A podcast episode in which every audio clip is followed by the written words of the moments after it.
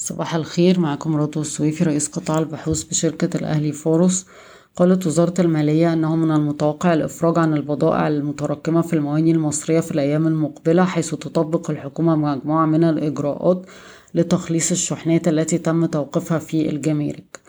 قال وزير المالية أن المستوردين اللي أنهوا جميع إجراءاتهم الجمركية باستثناء وثيقة النموذج أربعة سيتمكنون من استلام شحناتهم من الجمارك.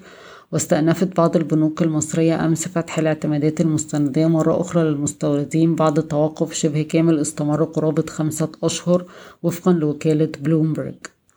وراسكم للإنشاءات سجلت صافي دخل قدره عشرين وتمانية من عشرة مليون دولار أمريكي في الربع التاني من اتنين وعشرين بانخفاض تلاتاشر في المية وأربعة وتلاتين مليون دولار في النصف الأول من اتنين وعشرين بانخفاض تسعة وعشرين في المية على أساس سنوي بالرغم من ارتفاع الإيرادات في الربع تمانية في المية تقريبا خمسة وتلاتين مليون دولار وارتفاعها أربعتاشر في المية في النصف الأول لمليار وتسعمية مليون دولار.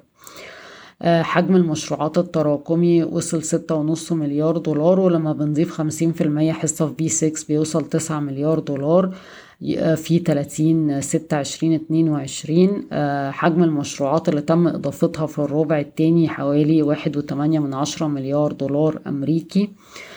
وطبعا الشركة بشكل عام حجم المشروعات الجديدة والإضافات يعتبر قوي.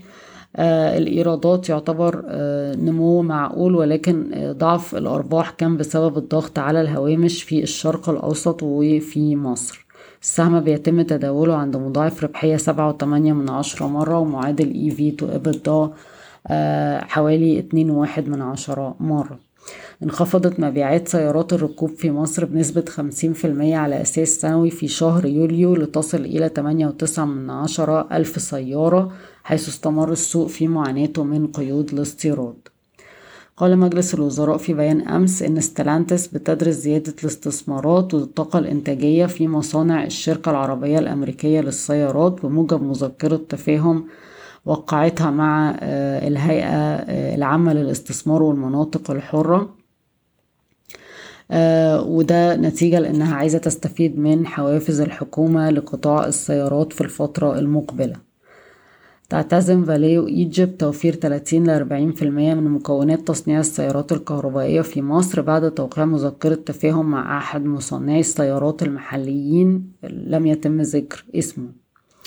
حقق بنك القاهرة صافي ربح مليار وتمنمية وأربعين مليون جنيه في النصف الأول من عام عشرين اتنين وعشرين مقارنة بمليار وتمنمية وعشرين مليون جنيه في النصف الأول من واحد وعشرين تغيير طفيف جدا برغم من ارتفاع محفظة القروض بنسبة تلاتاشر في المية على أساس سنوي لتصل إلى مية أربعة وعشرين مليار جنيه وبلغ رأس المال المدفع أربعتاشر مليار جنيه. ورأسكم المالية القابضة حققت خسائر مية وأربعتاشر وتمانية من عشرة مليون جنيه مصري في النصف الأول من عام عشرين اتنين وعشرين مقارنة بأرباح في الفترة اللي هي منذ تأسيسها في يونيو عشرين واحد وعشرين بالرغم من زيادة الأرباح التشغيلية. شركة مكاسب للتمويل الصغير أول لاعب في السوق بيحصل على ترخيص من هيئة الرقابة المالية لتقدم تمويل متناهي الصغر متوافق مع الشريعة الإسلامية. وافقت الهيئة العامة للرقابة المالية على العرض المقدم من شركة تواصل القبضة ولا انفست لشراء أربعة وسبعين في المية من شركة اسكندرية للخدمات الطبية.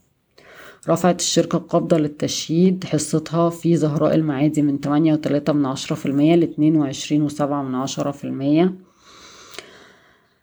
سيتم تشغيل المنصة الرقمية لليخوت الأجنبية التابعة لوزارة النقل اعتبارا من واحد سبتمبر والمنصة دي بمثابة محطة واحدة لأصحاب اليخوت للحصول على التصاريح اللازمة للدخول إلى مصر. بشكركم ويوم سعيد.